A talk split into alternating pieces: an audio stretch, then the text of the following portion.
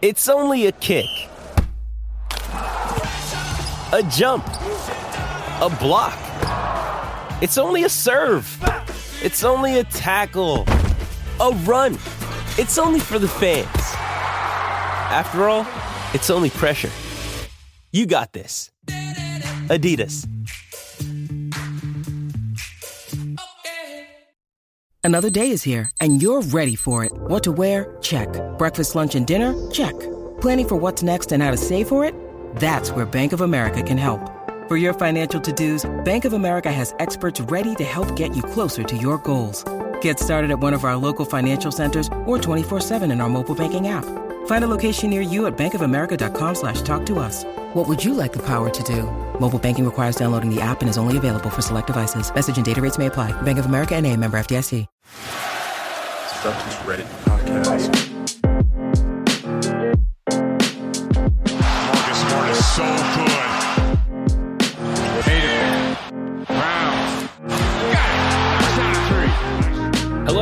Welcome to the Celtics Reddit podcast. Ben Vallis here. Thank you for joining us. Hope you're doing well. We're doing what we call a fan therapy pod for you all tonight. A nice, casual, cruisy show to fit the mood currently permeating throughout the Celtics fan base. The Celtics one and three after the All Star break. Not great. Not great at all. We're going to get into that and, of course, some of the top posts from Celtics Reddit over the past week. Bless you, Jackson. Joining us from up there in beautiful Newcastle, it's Jackson, aka Rickman Lives. Welcome, Jackson. How's things? Um, um, I've got a cold, obviously. No, I don't have a cold. It's just been flooding here in Newcastle. I thought I muted my microphone then, so yeah, my apologies. Um, yeah, um, I'm, I'm all right, I guess. this could be Yeah. better for many reasons, but uh, I'm sure we'll get into that. But thank you. It's happy to. I'm happy to be here. Great. Yeah, we're, we're definitely getting it in, into it in a second. Uh, and, of course, we've got the man, the myth, Larbird33. It's currently 2 a.m. his time. Uh, how you doing, sir? Thanks for staying up. How's things? Oh man, you know it's good. Yeah, fuck it. Let's just tank. Let's just tank the season. yeah, right? Yeah, it's not, not the worst idea. How are you guys doing? I heard that you're getting like insane amounts of rainfall. Yeah, it's raining Yeah. pretty heavily here at the moment. You know, it's just um, it's kind of a fitting thing, right? Like it's it's raining shit on the Celtics and their fans. It's currently raining very very heavily in, in, It's in our completely country. symbolic and appropriate. Yeah. Yeah, so it's fine. It fits the mood. Um, No flooding or anything though, right? You guys are you guys are good where you're at. Where you're at. Yeah, no flooding in my area, but I mean, I mean, not my very, very specific area, but like around me. Yeah, shit, yeah, flooding everywhere. Wow. Yeah. Yeah, it's not, not so much flooding here, but there's torrents of water um, going down the streets. I guess that's technically flooding. But uh, I was I, I sent you guys a video, but I was standing on the footpath today, like filming it as a bus drove by this guy, and it's like completely Splashed wet him. the shit out of him. that's so good. And then he got mad. He got mad and like shook his fist at the bus, and because he stood there in that spot, which is obviously a danger zone, another car drove past and splashed him again, which I didn't get on video, Oh, but still very funny. So it's not all bad. Yeah, everyone like thinks of Seattle as being, you know, really rainy here. But I was reading on uh, you know, we get like I guess thirty seven inches per year. Again, sorry, metric system and all that, but uh, we get about 37 inches per year. I was reading there was a part of Australia that had like half of that in, in like 24 hours. So I was wondering how you guys are doing. But yeah, it's good to hear you're you're not flooding at least. Yeah, yeah, we have 150 millimeters, which is 15 centimeters, which is six inches, something like that. I think if I work. Nice job. Yeah, there we go. Real maths. Yeah. Uh, look, let's bring it back home here. Let's start with. You want to talk about the Celtics really? You want to talk about Yeah. them? I think like we need to. do. Like, this do is why we call it a fan therapy pod. It's just like talk it out, vent. Uh, I think it's helpful for the listeners. It's certainly helpful for me. So let's just let's just get it out there. I really have no run sheet, no, we can't just preparation. for today. transition to a all all top shot podcast. Look, I'll, I'll, I'm very open to that. If it, if it, you know, if it descends into a Top Shot podcast, that's uh, that's fine. But we should start with the loss to the Cavs today. Tatum and Brown both statistically had good games, and yet we lost the game. La Bird, like, do you think Tatum and Brown need to do more here, or is it more on the supporting cast who are to blame? if I, Tatum seemed like he was doing quite a lot down the stretch as well as Brown. They're both playing great, I think, for the most part. Uh, yeah, it's just the supporting cast. Our supporting cast is, is garbage right now. Um, I mean, if you don't have Kemba out there, then we don't really have much helping them. So we're losing to you know teams like the Cavs. It definitely seems like we need to shake something up before the trade deadline. Or really, I mean, I made I made the joke earlier, but we're at 500 right now with half the season, more than half the season over. Yeah. It's not looking good. No. The Hawks, the Hawks are above us in the in the standings currently, which I don't know if that's ever happened, like ever. it's crazy. Um, Jackson, where do you stand on on the, the situation right now, Cavs game and, and beyond? The last time the Hawks were above us, Jeff Teague was an all star. So let that sink in. Yeah, Yeah. Holy Um, shit! Wow. Things Um, change. I think I joked um, maybe a month ago. Uh, we'd think this is painful, but how painful would it be if we got knocked out in a playing game to, to the Hornets on a Terry Rozier or a Gordon Hayward buzzer beater? Um, that won't happen because the Hornets are going to finish well above us and probably safely in the playoff spots, and we'll be battling it out with the Hawks or the Knicks. Um, yeah, to answer your question, um, I, I think it would be Tatum and Brown aren't playing perfect by any means. You know, they've had their they've had their stretches where they haven't been great. I think they weren't that great in the first half, and that's where the majority of the problems seem to grow uh, from this game. You know, the, the age old, you know, dig ourselves a hole, try and get out of it, and then fail to do so. Um, so yeah, I think the Sporting Cast does need to do more, but at the same time, I mean, how much more can they do? How many? How much better can the guys that we have uh, get? You know what I mean? I mean, Time Lord aside, who I'm sure we'll probably talk about as the one ray of light um, that's ha- come out of the last few games. Um, I just don't feel like the, the the depth is there in the squad and the quality's not there. So um, we're going to be asking these guys to really, and of course, who was out today, which you can you can assign some of the um, the reason to that, I guess. But um, yeah, I, I just don't think the squad is really strong enough. I'd like to think it will get better and we can play, you know, like an old Brad Stevens sort of team that's the underdog, that's gritty, that can get back to it. But I just don't think it's in these guys. Yeah, it does. It does certainly seem that way, and a lot of people throw the blame towards Brad Stevens, and yet, like we've seen him kind of coach much less good-looking teams, at least on paper, to to deep playoff runs, and so it's really hard to put your finger on it. I know that we, you know, people listen to a podcast, people talk about the Celtics. It's like you come and listen to people talk about the Celtics for answers. Uh, that answer is sort of hard to come by at the moment. Uh, you know, we we could say it's a personnel issue, but we've done podcasts where we've talked about how we we basically have the same top eight uh, as we had last year when we did our deep playoff run. Obviously, there are some variables this year that weren't present last year, like COVID 19, like Tatum recovering from COVID 19, Smart with his injury, Kemba missing back to backs. There are some differences, but you know, with what we've seen from Brad Stevens coach teams before, almost in a Spursian kind of way, personnel isn't isn't supposed to matter. Um, but then again, we've got a lot of young, you know, rookies and sophomores on this team. Maybe it does matter. Maybe we need to shake up. Um, and I'm just so sick of the three letters TPE. You know, we've we've talked about it all year. We've hmm. talked about all the candidates. You know, we know who's potentially available, who we can bring onto this team, and I'm I'm so I'm so sick. It's such a first world problem, and I'm so sick of it. Like I just want that moment, the trade deadline, to come and go, and so we all know what's happening, what is up. You know, are we looking to improve this team? Are we going to hold off to next season? Who can we reasonably get? Um, it's just at this point now where I think everyone's lost their patience. Uh, and even listening to Jayson Tatum talk in his post game presser today, he was clearly out of patience as well. He seemed very, very frustrated with the situation. Can't blame the guy. Uh, on the Reddit side of things, on the post game thread, this is the, the top most upvoted comment on the post game thread by user Clayish, who wrote, We suck, which just sums it up Well perfectly. yeah. Larbird, do, do you think, like, tell me tell me everything's to be okay larbird like uh, can, can we uh, get like can we get out of this hole? What do you think? You, you, yeah, I mean, you touched on it earlier. So if we're looking for the the optimistic take, it's still that same thing where we have essentially the same team that we had that made a run to the Eastern Conference Finals. If you're talking about the playoffs, because Hayward wasn't available, so you can make a eight man rotation or a nine man rotation, and all you're really doing is changing Wanamaker to Pritchard, and you could you know theoretically have that same team, and with more practice time, and with the fans back, maybe you know even at the limited capacity fans, maybe they give them a little bit of motivation, a bit more time to actually prepare for the games because it doesn't sound like they're practicing at all. That's that's the positive side of it, which is that you know once we get to the playoffs, presumably they'll they'll actually try harder and, and be more focused and and uh, we'll have more minutes to guys like Tatum and Brown. You know, you'll normally play those guys like forty plus minutes in the playoffs. We could be still dangerous. Like I wouldn't count this team out at all but yeah, right now it, it, definitely it's starting to feel more and more like those uh, early 2000s Celtics teams with Walker and Pierce, And I guess, you know, Kemba's kind of like our Kenny Anderson. And then you have guys like Thompson, who's like our Mark Blount. And, uh, you know, we just, you know, we're just w- waiting for someone else to step up. We got Smart back recently. He's making contributions, but we haven't really seen everyone at full speed yet. Um, you know, maybe Romeo Langford is going to step in next Oh week my and god! post COVID of- and just lot of pressure on shock this the young world. kid. so much pressure on Romeo Langford.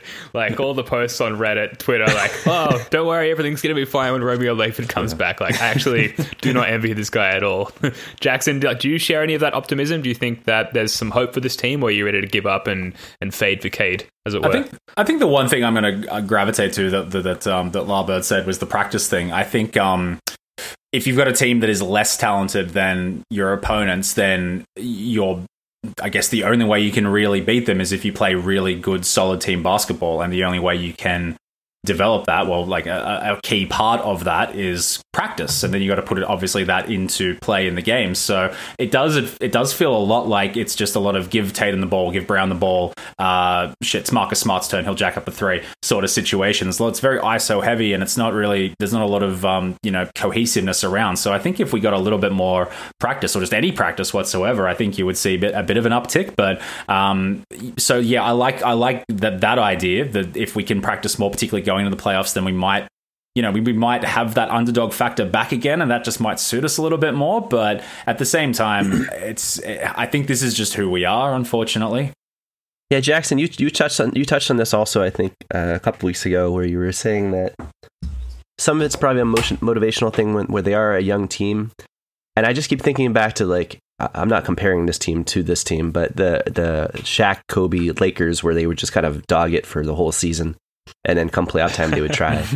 and I mean, and the, and I'm not again I'm not comparing us to that team because obviously that team won three championships, but the whole mentality there was like they had done it, they'd been there, and they just didn't really have the they they couldn't get excited for regular season games, and I, I do wonder if that's happening right now. If Tatum and Brown, they've very very young age, they've made it to two Eastern Conference Finals, and they're now playing with no no fans in attendance, no practice, and they must just be like, eh, whatever. Once the playoffs come around, we'll be fine. And right now they're they're sitting in the seventh seed, and and they're p- playing a little bit of a dangerous game because they could still potentially fall out of the playoffs. But but really, I mean, once the playoffs come around, eh, we should be fine. I think. I mean, still, I'm still holding on to that hope that once the playoffs come around, we'll be fine. Yeah, it's very 98 Bulls of us, right? Uh, You know, we've got our MJ in, uh, I, I guess, uh, Jayson Tatum. We've got our Pippen in, in Jaylen Brown. And we've got our, our Rodman in Marcus Smart and, and our sort of philosophical coach there, our, our Phil Jackson in, in Brad Stevens. And, you know, we know we're awesome. We don't give a shit. Like, we're just going to turn it on in the playoffs, and that's fine. I'm kidding, of course, but uh, we're clutching at straws at this point. Um, there's a Reddit user, Deport the Fort 20, who made a post got more upvotes than our episodes normally do on Celtics Reddit. Go figure. Uh, who else is surprised? And they go on to say, I thought this would be an easy W, but I guess the Celtics had other plans. Getting very tired of this. Um, were you guys surprised? I mean, it's the obvious follow up question. With this Cavs game, are you getting to the point where you go into a game like this, you know, second night of a back to back, no Kemba against a team that we should easily beat, and then we lose to them? Does that surprise you at this point in the season? You know what? It's it is the it is the below 500 teams that kind of like bother me the most. Like you, you play the Jazz, you play the Nets, you play the Sixers. You know, I'm not expecting a win, but we always seem to be competitive in those games. We do seem to fall off like rather regularly and consistently, like in the clutch, which is concerning in itself. But I, I don't remember a game, probably bar the the Brooklyn game on Christmas, where we played a team that was supposedly like much better than us, and we really looked second best. I, I can't think of any other example that, that uh, at least come to mind. So yeah, again, it may probably lends itself to a mentality thing, a complacency thing, and that can be symptomatic of young teams. So you know, as much I would love, I would love to think that it is just that mentality of like, oh, it's it's the it's the Cavs or it's the Pistons or it's the Kings or it's you know et cetera et cetera. So you know whatever, we're not really going to try, and we ended up just getting you know punched in the mouth and. I thought we would have maybe learned from it by now, but I know again, if if it is just one of those, we'll just take it easy until it becomes crunch time. Then sweet. But I think being at 500 in the seventh seed and in the play-in position at the moment, I would I would like to see I would like to see us just take these games a little bit more seriously. So yeah, uh, Kings on Saturday. I'm I'm worried about that. I'm worried more about that if than if we were to play, you know, the Clippers or the Lakers or someone of that ilk. You know, Yeah, if this was the Clippers, if we played the Clippers today, we win Easy that game win. 100 times out of Easy win, 100. Full strength Clippers side. but of course, it's the Cavs. And it's, uh, is his name Dean Wade? Is that his name? Dean Wade just absolutely crushed us. Back breaking three late in the game. Dean Wade. Unbelievable. I'm sorry. Uh, La Bird, do these losses surprise you at this point in the season? I feel like I just I could just make up a bunch of things that we can grasp more straws to grasp at. Um, you know, coming off back to back against Utah, who is the has the best record in the NBA, we played them t- tight. It was a bit of a disappointing loss. Maybe that just led to us just not really giving a shit tonight. I don't know. I mean, there's all sorts of little things. We're we're a few days away from fans being let in. I think the 22nd, and we're a week away from the trade deadline. And I imagine there's a little bit a bit of that uncertainty too, because obviously everyone on the team is to a certain extent available. Yeah. Um, maybe aside from Tatum and Brown. So Who had good I games imagine today. a lot of guys. Surprise, surprise. Yeah, right. But everyone else must be, you know, there there must be just like you know, let's see what let's see what happens when the dust settles. Um, there's a lot of things, you know. We put, I don't know if we'll make a trade. I feel like a lot of what Danny's saying right now in the media, where he's like, ah, you know, we're, our options are better in the offseason. There's truth to it, but I do I do feel like that's partially posturing. I, I think they'll probably go hard after someone like Barnes and even even a smaller move, just trading someone like Thompson for uh, another wing can make a big improvement. If they're not going to play someone like Nesmith any minutes and not even try to develop him, then getting someone who can play minutes is a good idea. So uh, yeah, I mean, there's moves they can make, and even the buyout market. There's options. We rumored to be potentially going after someone like Lamarcus Aldridge, like any kind of talent that we can add to that bench and add a little bit of depth is a potentially good thing that will help us a bit. So, uh, not surprised by the loss because I just feel like right now we're kind of in this little holding period before the calm before the storm, or you know, at least until we focus for our final half of the season and our final playoff push. Yeah. Yeah, absolutely. I, I had this reserved for the Reddit recap later, but this was posted by a user Smart Celtics, and it's just a it's a danger cart tweet. Ryan Bernardoni, friend of the show, happy to say, who tweeted either you think this team is good enough to invest future future assets into, or you don't, and so should be trying to sell at least Theis, Thompson, and Ojeleye if you can get anything for them.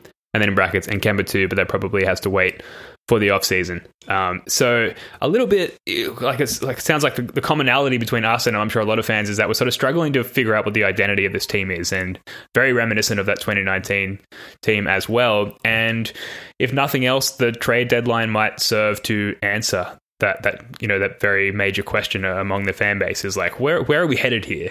And depending on whether we're buyers or sellers at the uh, at the deadline there, um, we might at least get some closure in terms of like okay, like we we kind of understand the trajectory or, or at least the planned trajectory of this team going forward.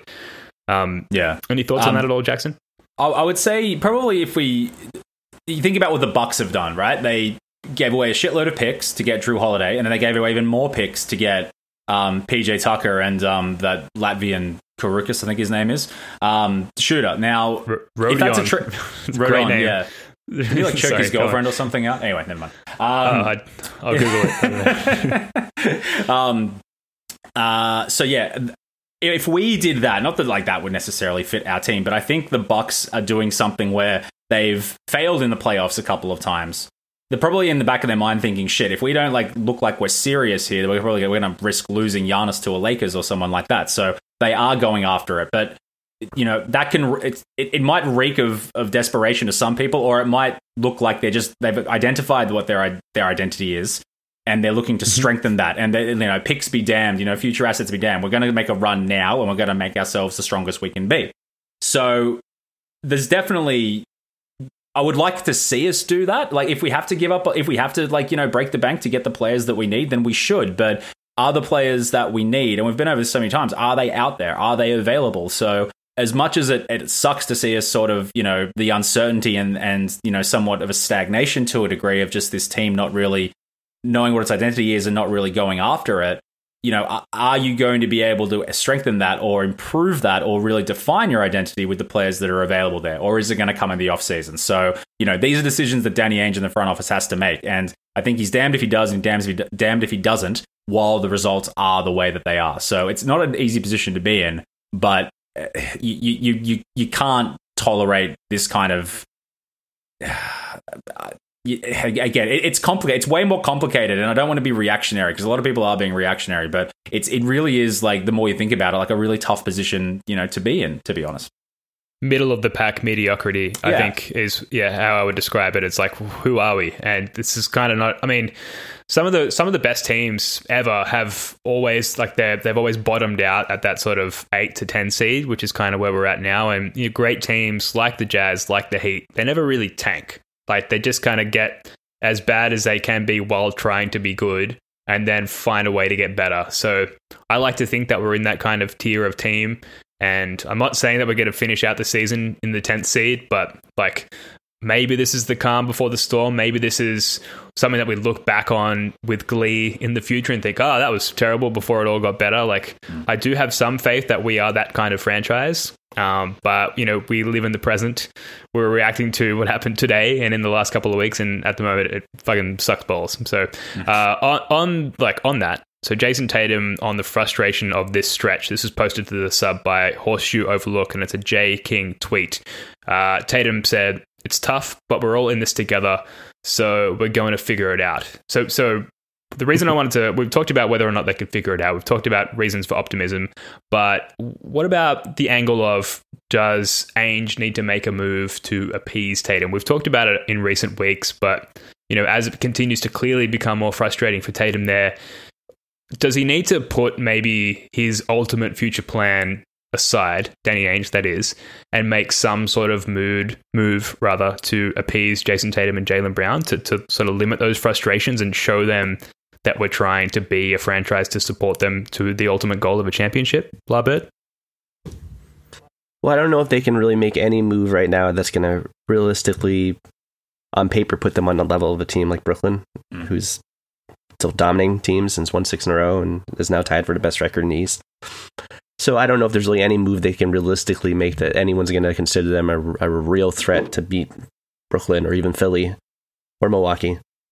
So I mean, they're they're probably going to end up in that f- fourth to eighth seed range, and I don't really know if it matters where they end up in that range. I mean, obviously, if they end up stuck against Brooklyn in the first round, that sucks. Yeah. but but yeah, I mean, this can happen. Like, this stuff can change quickly. We're only a, a, uh, a game and a half out of the four seed, which is Miami right now, which is funny because for most of this season, Miami was like the bottom in the standings, and they shot right up like a rocket. Mm-hmm. We could do the same thing. I mean, we could do the same thing.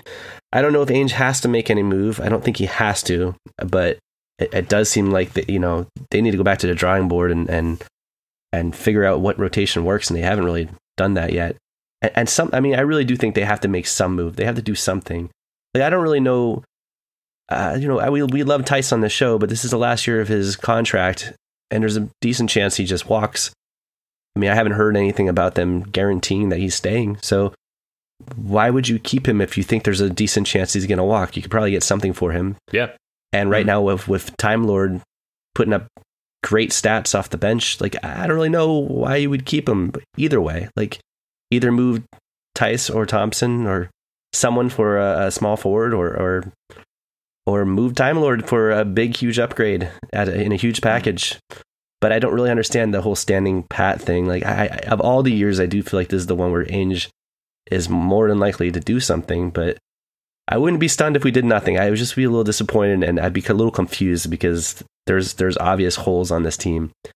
And I guess if that happens, then we just start looking at the buyout market and we just kind of keep kicking the can down the road and moving goalposts. But it does feel like something has to happen.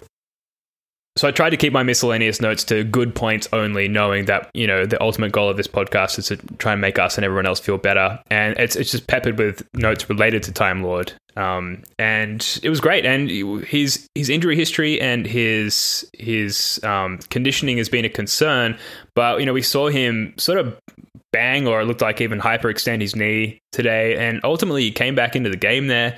And he was just he's been actually a really bright spot over these last four games. And uh, he's passing he's cutting off the ball he's finishing his defense and his role in the team defense like talking out the defense. You can see him yelling at guys getting them in position. Um, it's just a, a very very you know you mentioned that we're clutching at straws. Like I'm clutching to that fucking straw so hard right now because there's not much else going on. Um, has has Time Lord helped you guys at all, sort of therapeutically maintain your enthusiasm for this team? Because he certainly helped me. Definitely, definitely. Um, I've been a big believer in for, for a while now, but you know, more just like blind optimism because he can jump really high. Um, but It helps. he's he's one of those guys that now when he's on the court, you feel his presence. You know he's out there. I can't say the same for Daniel Theis. I can't say the same for Tristan Thompson. I can't say the same for Semi Ojeleye. Down, down, down the list.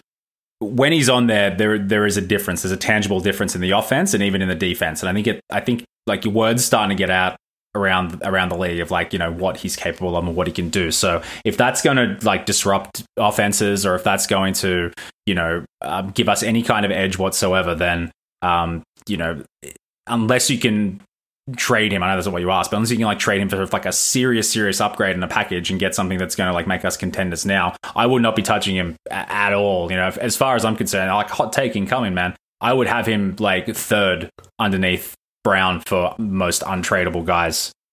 To be perfectly honest, I know that's probably a little bit much, but like I'm just I'm just so high on him, and I think everyone's like starting to come around to you know the potential that he's got. So you know if we can keep him and he can become develop, uh, um, you know, and and get better and better, like health permitting, then you know there's a center that we have for for years and years to come, and I think he's a good complement to, to Tatum and Brown, to be perfectly honest. But um, Yeah. you know, again, clutching at straws because it's not resulting in wins. It's not. It's not really. And I think he had. A, and I think he had a, a negative plus minus of like thirteen or something today too. I might be wrong about that, but um, it, it's at least a positive, and it's at least something to sort of be optimistic about. You know, after, uh, once you get past you know Tatum and Brown's uh, potential, of course.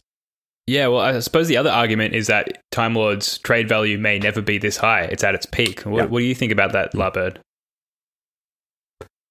Yeah, he, maybe. He's, I don't is he 24? Is he 24 now? Yeah. um, Thereabouts. Yeah. well, I was I I was early to the bandwagon, I guess, of thinking that he was our best big, and I guess the season has just kind of strengthened that uh, uh, feeling. But I don't know. I mean, his trade value, I think, is probably the highest of our, our young guys, other than Tatum and Brown right now. It seems like that's the case, and I think Pritchard's up there too.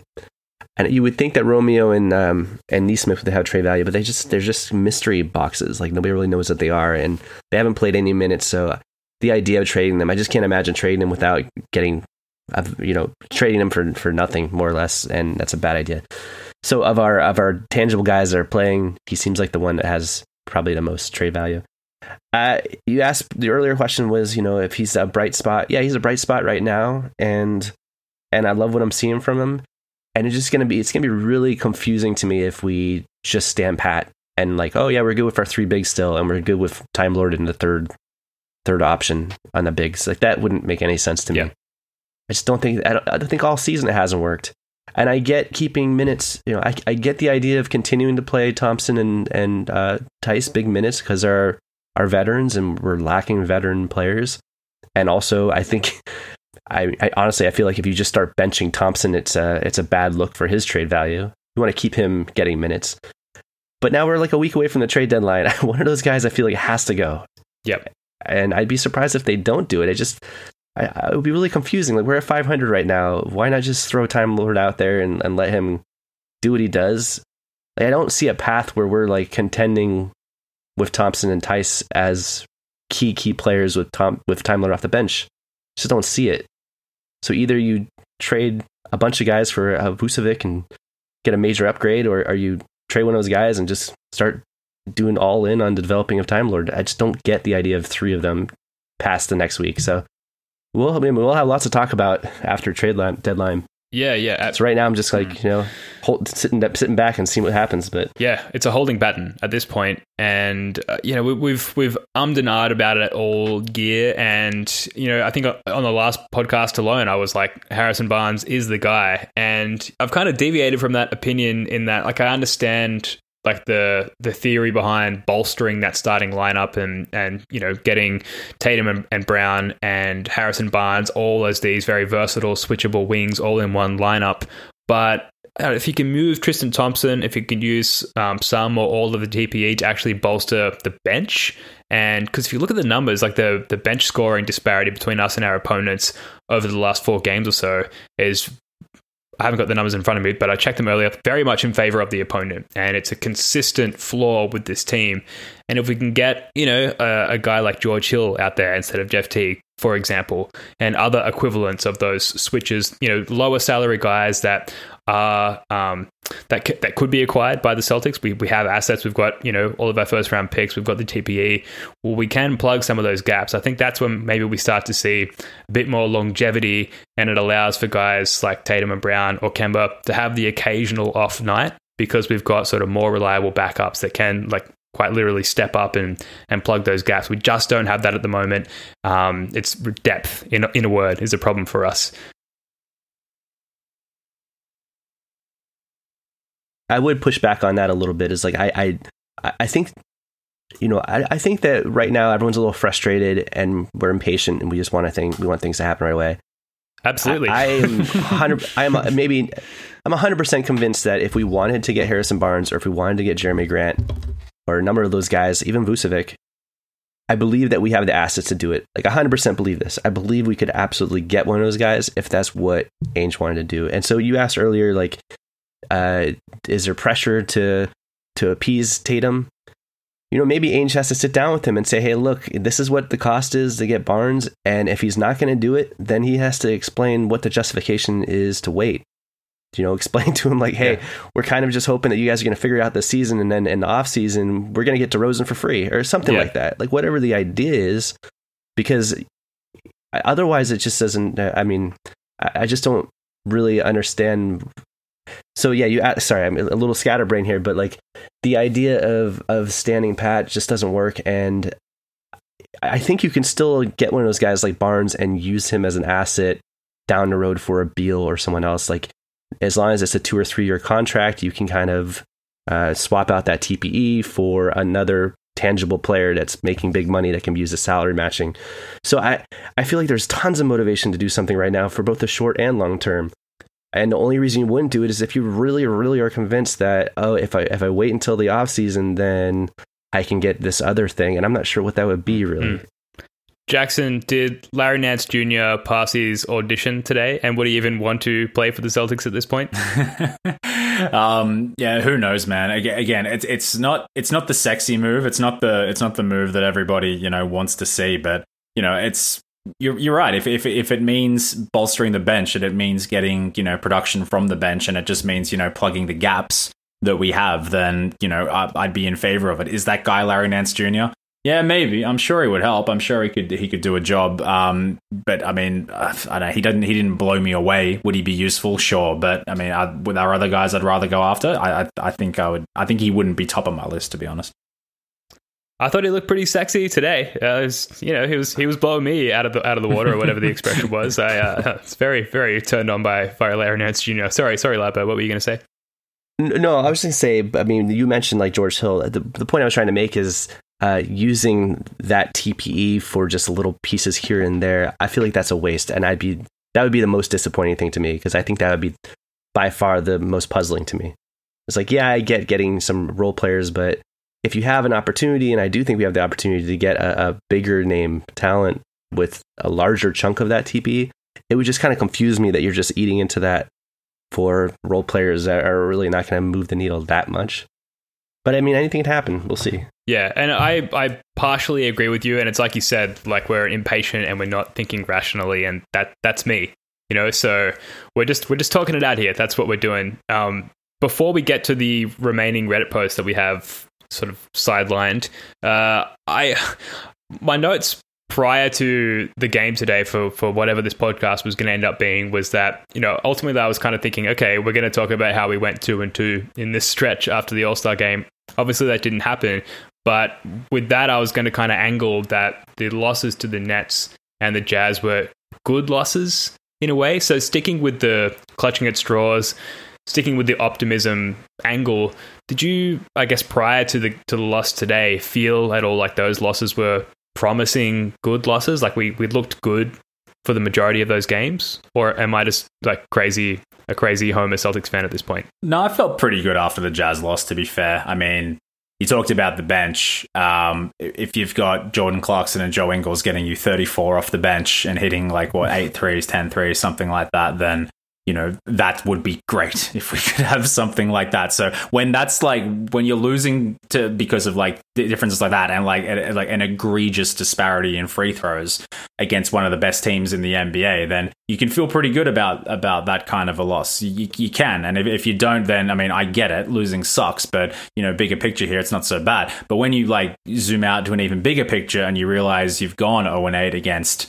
you know the best teams in the league. You you know your um your Nets, your Sixers, your Lakers, Jazz now, Suns, um, and they all seem to reek of the same the same pattern, which is be competitive, but just can't quite get it over the line at the end, then you know that that still irks. That still isn't isn't right, and that, that just screams that you know we need a fix, or we need an attitude adjustment, or we need you know better execution, or or what have you. But no, after the, after the after the um after the, the Jazz loss in particular, I was feeling you know rather optimistic. But um again, you look at the the overall season record, and it's you know it, it it's kind of it's kind of damning, unfortunately.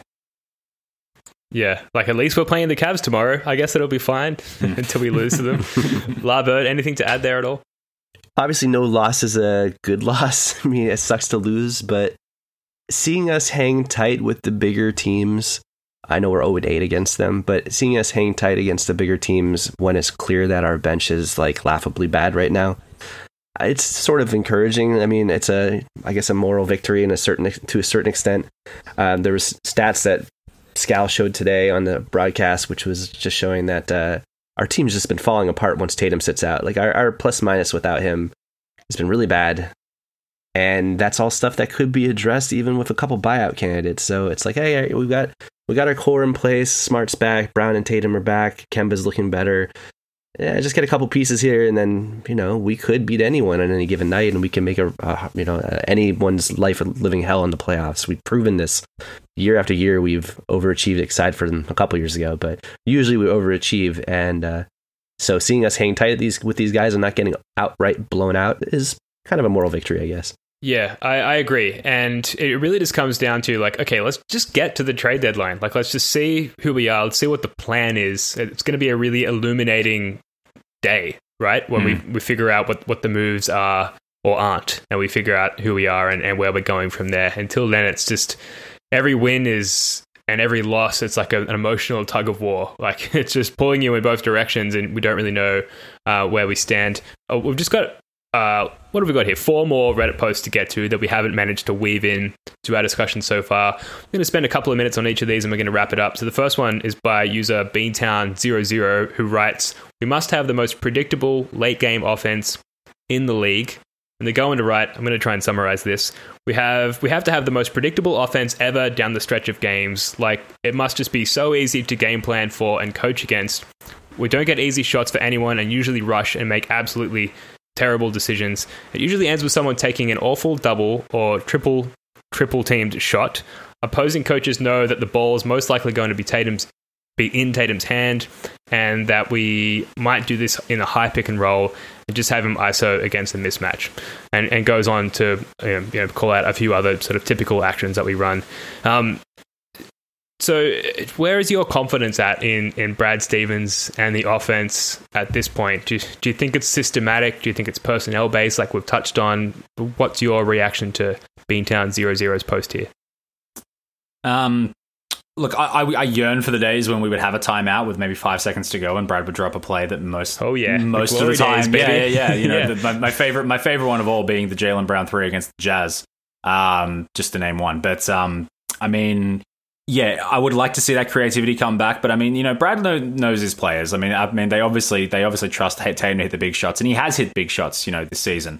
Um, so it's not the worst option in the world to go to go with it, but I mean, there is definitely there's there's definitely truth to that that it, it, does become predictable, and I mean, if we can see it, us, you know, you know, fans of the game that aren't in any professional capacity associated with the team, then guys who get paid serious money to prevent these things from happening would have way more data and way more film and way more you know know-how and how to stop this. And if it is getting stopped and if it is predictable then you know that's a real issue. And i, don't think brad stevens is incapable of you know bringing good plays out and getting other guys in um, you know other guys the ball or other guys important shots but i think that probably lies more with tatum and brown you know making other guys better and you know excelling as playmakers so um, and I, evidently they just don't have the confidence the other guys. So yeah, I think I, don't see that changing this season. Um, not without reinforcements. There was a point in the last couple games where down the stretch we had some open Marcus Smart looks and and they didn't go in, and I found myself thinking I'd rather just Tatum take a contested shot there. I mean, it's just I do think part of it is a lack of talent, unfortunately. This again, I kind of mentioned earlier that I, I feel like this is starting to look more and more like the Walker and Pierce uh, Celtics, where we only really had two guys that were reliably able to score. Um, just looking at like our, uh, so I mean, ideally you'd want to have those guys surrounded by elite shooters who can knock down shots, like a, a Seth Curry type or Totally. something. And just looking at our, our roster right now, weirdly, our our, our top three point shooters, Jeff Teague, forty two percent. Grant Williams, forty-one percent, but neither of those guys, I feel like I want taking shots down the stretch. Really, Or being on the Sorry, court and at all. uh, Yeah, right.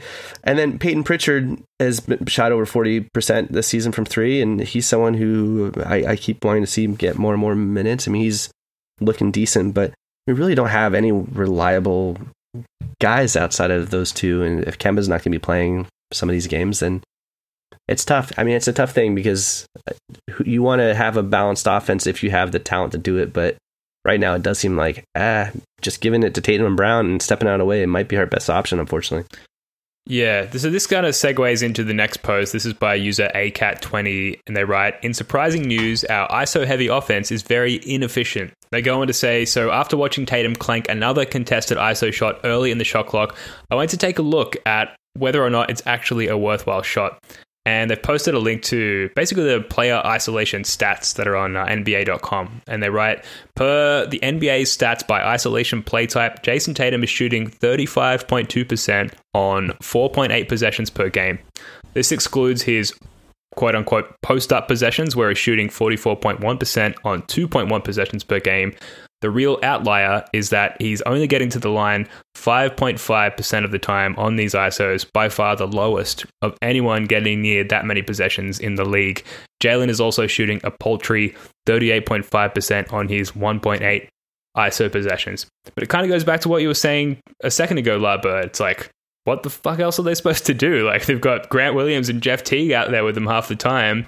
Are they supposed to kick out to these guys? Like, are they supposed to, do you see a solution there with the current personnel? Or is this just feeding back into the trade deadline talk? Like, uh, where do we go from here? Oh, I, I would be curious what Jackson would say, but I mean, I I don't know with this curtain personnel. Those it, also those like you know isolation has a little those isolation stats those percentages percentages being low for Tatum. Keep in mind he gets way more defensive attention to anyone, and if he doesn't have a great supporting cast, then it makes his job infinitely harder. So if he had some guys out there that were able to you know consistently knock down shots, that would change things. If and even like you know the thing I was I, I failed to mention before is even if you have a guy like Grant Williams and you have a guy like Semi Ojeleye shooting higher percentages, those guys aren't commanding any defensive attention at all. Nobody gives a fuck about Yeah. them. They're not paying Yeah. attention Me to them. included. So sorry. yeah. So I mean, you'd be better off having a JJ Redick who, you know, even if he's having a terrible season, at least he's a decoy, and it's like, oh, we gotta, we have to defend mm-hmm. him. Like nobody's paying attention to Jeff Teague right now. So it makes it so much harder for Tatum. It's like, what is he supposed to do? What's Brown supposed to do? yeah. So yeah, I mean, I do feel like we have to do something. We have to make some kind of move to address Maybe the secret is just getting Kemba more shots in the clutch. I don't know. I mean, I know you, Yeah, you clanked yeah. that one against the Lakers, but that was still, I think he was still coming back again from his from his knee, and that was like a broken down play, and he just was like, "Oh shit, I'm gonna take it now," Ugh, and um, didn't go in. But you know, shit, maybe maybe maybe the, the secret's just getting Kemba more involved. I don't know. Yeah, and I would love to see more. Obviously, I'm, I'm not some sort of basketball X's and O's mastermind, but I wouldn't mind seeing a bit more uh, spot up opportunities for Kemba Walker. It seems like the majority of his shots, and I know it's by design because that's where he's been most successful in his career, but majority of his shots from three come off that sort of above the break um, pull up three, right? Sometimes Theis or our big will set a little pick for him as he's, you know, bringing the ball up and it'll be a quick, you know, two, three seconds into the shot clock, pull up three. I'd love to see almost like how I'm going to put out the name Steph Curry, but there's a lot of off ball movement that Steph Curry employs in, in the the Warriors offense that uh, really opens him up for some really good shots once the defense adjusts to his on ball game, where he'll sort of give the ball up and, and sort of run sort of an action through the middle and, and flare out off a, a screen to the to the corner and either get a shot or be in a position to dribble and, and make a play. I'd love to see someone like that for Kemba Walker. I, I, just think that we we don't see we don't put him in that position enough, and we talk about a lack of kick out options. You know, Smart really is our best kick out option, and then it comes back down to like you said, Bird, Grant Williams or Jeff Teague. If we can put Kemba in that sort of position to succeed in that sense, like he's got the shooting chops, I think he could be he could be effective there. But um, you know, there's a reason yeah, I don't have a job he, in he basketball because I don't know what I'm talking about. so I mean, just keep in mind he did average 20 points for us in the playoffs this year. So you know you can't you can't rely on just Tatum and Brown. You have to have someone mm-hmm. step up. So if it's not going to be Kemba, then we need to trade for someone. You know, maybe you trade Kemba. There's people th- hoping that we trade Kemba for Vucevic. Maybe Vucevic fills that role, but tonight we didn't we didn't have anyone. It was just Tatum and Brown. So if you have this really really shallow lineup, the shallow uh, shallow rotation and and not much depth, you need someone who's going to be the third guy, and hopefully that's Kemba if he stays and hmm. plays well. Yeah. Now we've got two more to get to very quickly before we wrap this one up. So this is posted by Lightning Fast 31. It's a Woj bomb, and it says sources: Houston is trading PJ Tucker. Rodions Kurucs, who I googled it by the way, did get into some trouble there with his his hmm. partner, mm. uh, and Bucks 2022 first round pick back to Milwaukee for DJ Augustin, DJ Wilson, and a 2023 unprotected first round pick. Houston also gets the rights to swap its 2021 second round pick for Milwaukee's first round pick, unless it falls one to nine. You with me there? Sorry, that was a, that was a huge garble of words. Mm-hmm. Um, the reason I wanted to bring this up is one, PJ Tucker was sort of an outlier in terms of a, a Celtics acquisition, but the main reason is the cost involved in acquiring PJ Tucker 35 going on 36, if not 36 already you know, elder statesman of the league who hasn't really done, you know, hasn't done shit this year, let's be frank. Um, and yet they had to give up, you know, a series of first round picks and, and players to, to acquire him. Does this set the market price for the other guys we've been looking at? Does this sort of lower your expect expectations, Larbird, in terms of what might happen during the trade deadline? No, I mean, if you check the comments, all that what you said, even you saying it out loud and me reading it a couple times and having trouble wrapping my mind around what that package yeah. was. But because because the Bucks are very very good and the Rockets are really really bad, what it really ends up being. The pick swap doesn't really matter because the Bucks aren't going to be uh, the Rockets aren't going to swap with the Bucks. It makes no sense because they're going to be shitty and the Bucks are going to be good. So what it really ends up being is they're trading like their late first for a high, high second. So you're maybe moving back like 10 picks. That's really all the cost was. It's like we are moving back 10 picks to get PJ Tucker. So a couple people in the comments mentioned the same thing on Reddit. If you really look at the math of all that and how it works out, all it really is is they're potentially stepping back from like pick 30 to pick 40 mm-hmm. to get PJ Tucker. So that the cost was actually not great. Okay. It was it was very small. So we shouldn't shouldn't worry about too much of that because again, like you said, PJ Tucker's 35. He hasn't done much he's a he shouldn't he shouldn't have much value. So I actually would go the opposite way and say that that's a sign that the the trade value of these guys might not be as high as we thought. There was a point where someone was arguing on Reddit that we should trade Nesmith for PJ Tucker, and I'm like, are you insane? you want to give up our lottery pick for a guy who's yeah. 35? And in reality, what ends up happening is like, no, we're just going to trade 30 for 40, more mm-hmm. or less. Yeah, yeah. Any thoughts there, Jackson? I think the one thing that that if if other GMs think think we're desperate and the, the results would indicate a, a trade would would reek would reek of that, then the asking price may go up. And I think you know, going back to the, the Jrue Holiday trade that the Bucks made, that was more of a, of a, of an egregious package, I think. But again, if it was like the guy that they wanted and they thought this is how it's going to work, then you know you don't worry too much about the, the, picks. Essentially, if you know it's the right guy and that's who you want, I think you should go after it. But as far as like the, the trade market going up, I think it always goes up. It's just exponentially been doing this. You know, a quick soccer analogy um, you know, the best player in the world seven years ago would cost you, I don't know, 20, 30 million pounds or something like that. You're not getting the, any of the top 10 players in the world now for like anything less than 120 million pounds. Guys who are like, you know, just not even don't even move the needle or whatever, like 50, 60 million pounds. So if you want to equate that to like an NBA trade package, we're talking like, you know, multiple firsts and, you know, role players and stuff like that. Again, I think it comes down to each individual GM and how they're playing the negotiating game with us or any other team for that matter. But you know, I I, I do think the market is is much higher and the, the, costs are a lot steeper for everybody now than they used to be. Hmm. I just want to imagine Danny Ainge sitting back in the beginning of the season and thinking, you know, it'd be hilarious if if I don't do anything and they're forced to play Grant Williams and Samuel Ojeleye and this team's going to suck all season. And then mid-season, they're going to be like, "Oh yeah, we'll trade for your lottery picks, but haha, actually in reality, we're a much better team."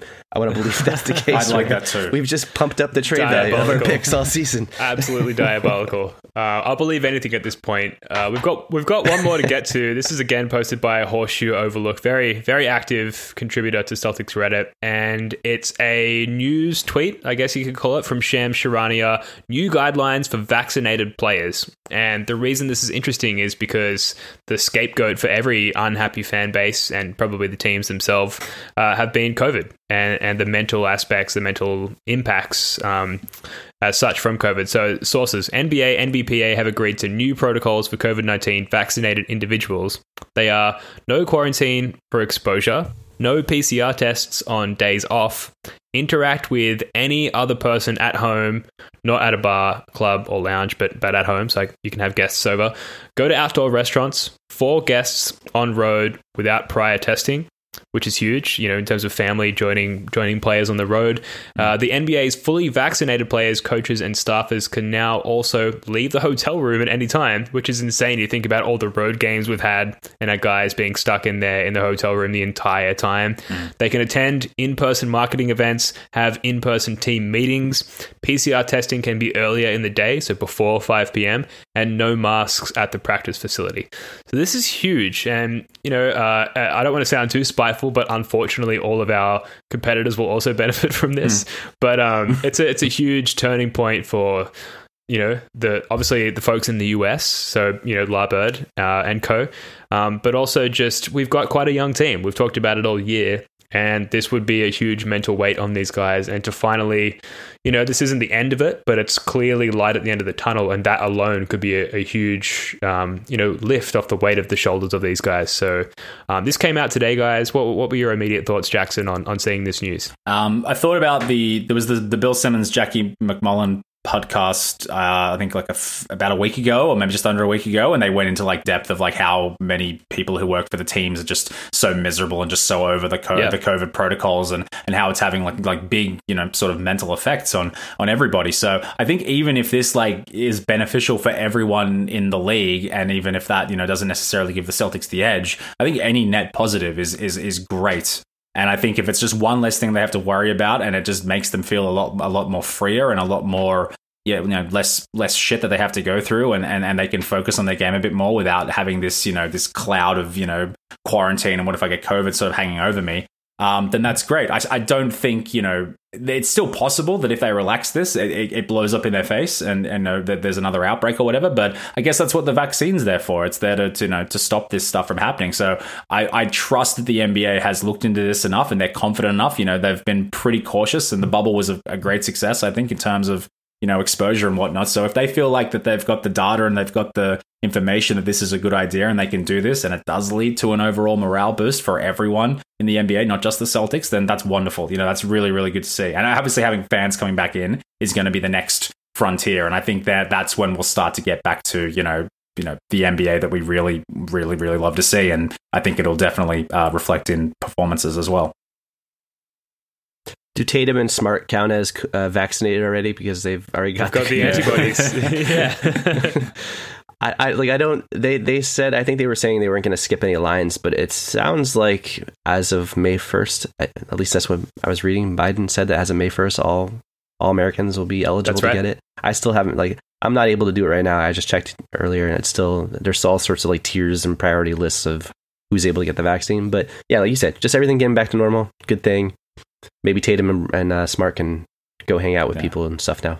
Yeah, I, I messaged uh, LeetSpeak, a well-known Celtics Reddit mod, the other day, saying like, "Hey, are you planning to go to any of the games once you're allowed back?" And she was like, "Yes, absolutely." And I was like, "Great, you need to come on the podcast as soon as you've done that. We'd love to hear from you, like what that experience was like attending a Celtic game. Definitely still in the middle of a huge global pandemic. What was that like? Even just like because it's this um." Just some crazy. Uh, it's like a, a science fiction story. Uh, getting into like being let in based on your vaccination status, you know, and like having to present a certificate or a QR code or whatever it is. It's uh, it's very bizarre. And then just watching the game with partial fans, I'm, I'm very curious to hear about what that's like. So hopefully we can get Lead Speak on uh, to talk about that. That's going to do it for this one. I think we're I think we're done there. And look, chin up, Celtics fans. It could be a lot worse. We could be the Rockets. we've, we've got we've got fans coming back into TD Garden pretty soon. Jeff Teague he won't be around forever. There's hope on the horizon, right? Jackson, Larbird 33, any parting words of hope or encouragement or, or inspiration for the fan base? Um, after you, Larry. After you. It's tough, tough to come by. Nah, we're fucked. But I did want to say, Ben, I got your, uh, I got the care package from Australia. I want everyone to know who's listening. He sent me this really nice care package. It had a Celtics uh, sweater, uh, and it had some basketball cards and some beers that I guess you had to. How did you get those for customs? What was the secret Uh, there? cooking vinegars is what I put on in the end. Yeah. nice. And then there was uh, some Vegemite, and my my wife was very excited about this. So the next morning, she made me some breakfast uh, and put some Vegemite on some toast, and forced me to eat it, and then recorded me expecting me to like you know throw up or something. I, I didn't give her the reaction she wanted. I think I was just like, okay, it's interesting. Just trying to wrap my mind around it. It's a little different, but uh, thank you very much. I really really appreciate it. That was really awesome. Oh, no you. worries, man. Look, uh, I've sent a care package to, to Jackson and Yeah. Joe as well. If, if you're a long-standing member of this podcast, you you will get a care package. So um, let that let that go out to all of the the known you know Celtics, like Bill Simmons, John Corrales. You know, if you join our podcast, you stick around for a couple of episodes, you will get a care package. Get, so you, it's get, your, nice, get, nice get, little get, incentive. Oh, and there was some- Come on, Bill. That's right. Yeah, you get. A, I also sent him a VP. and there was some uh, there was some uh, some Quidditch or critic uh, cricket uh, collector's cards in there. Thank you very much for the Quidditch. You're very welcome. Yeah. Yeah, so I didn't know they I didn't know they had you know collector's cards for for cricket. If That's you hold pretty on to them long enough, they'll probably be more valuable than all your top shot moments. So. cool. right.